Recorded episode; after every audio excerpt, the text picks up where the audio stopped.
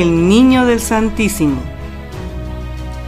Según las narrativas de los abuelos que conformaban la Cofradía Mayor del Niño del Santísimo, la fecha de fundación fue en un lejano 1616, durante el régimen de Justo Rufino Barrios, año en el cual iniciaba una persecución política contra la Iglesia Católica.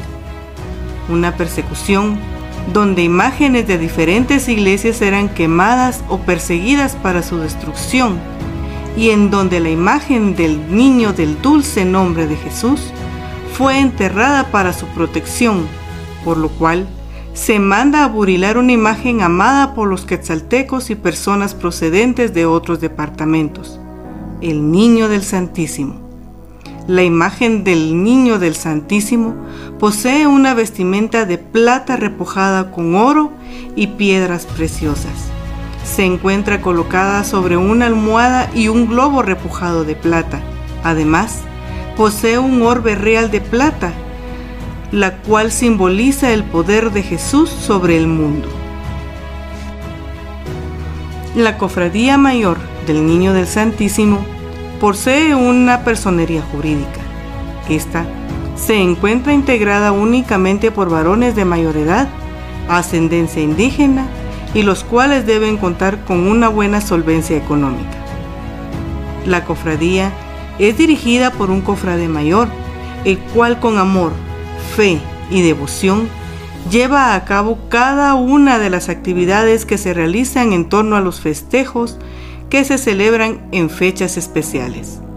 Esto manteniendo las costumbres y tradiciones establecidas con el paso de los años.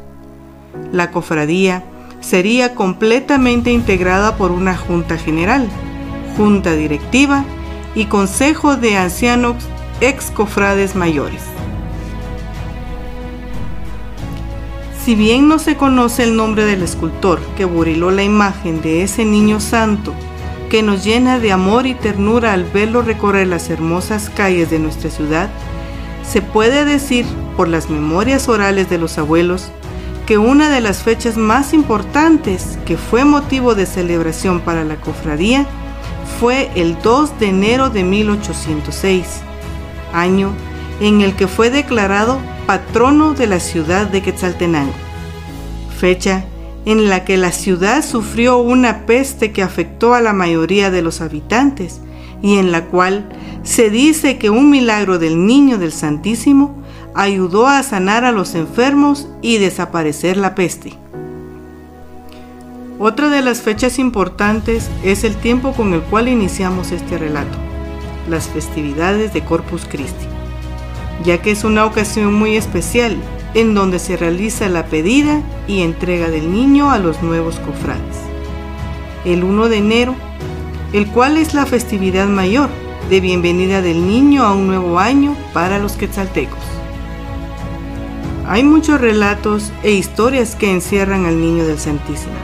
La mayoría de estos son contados por los cofrades que han tenido la santísima imagen del niño en sus hogares.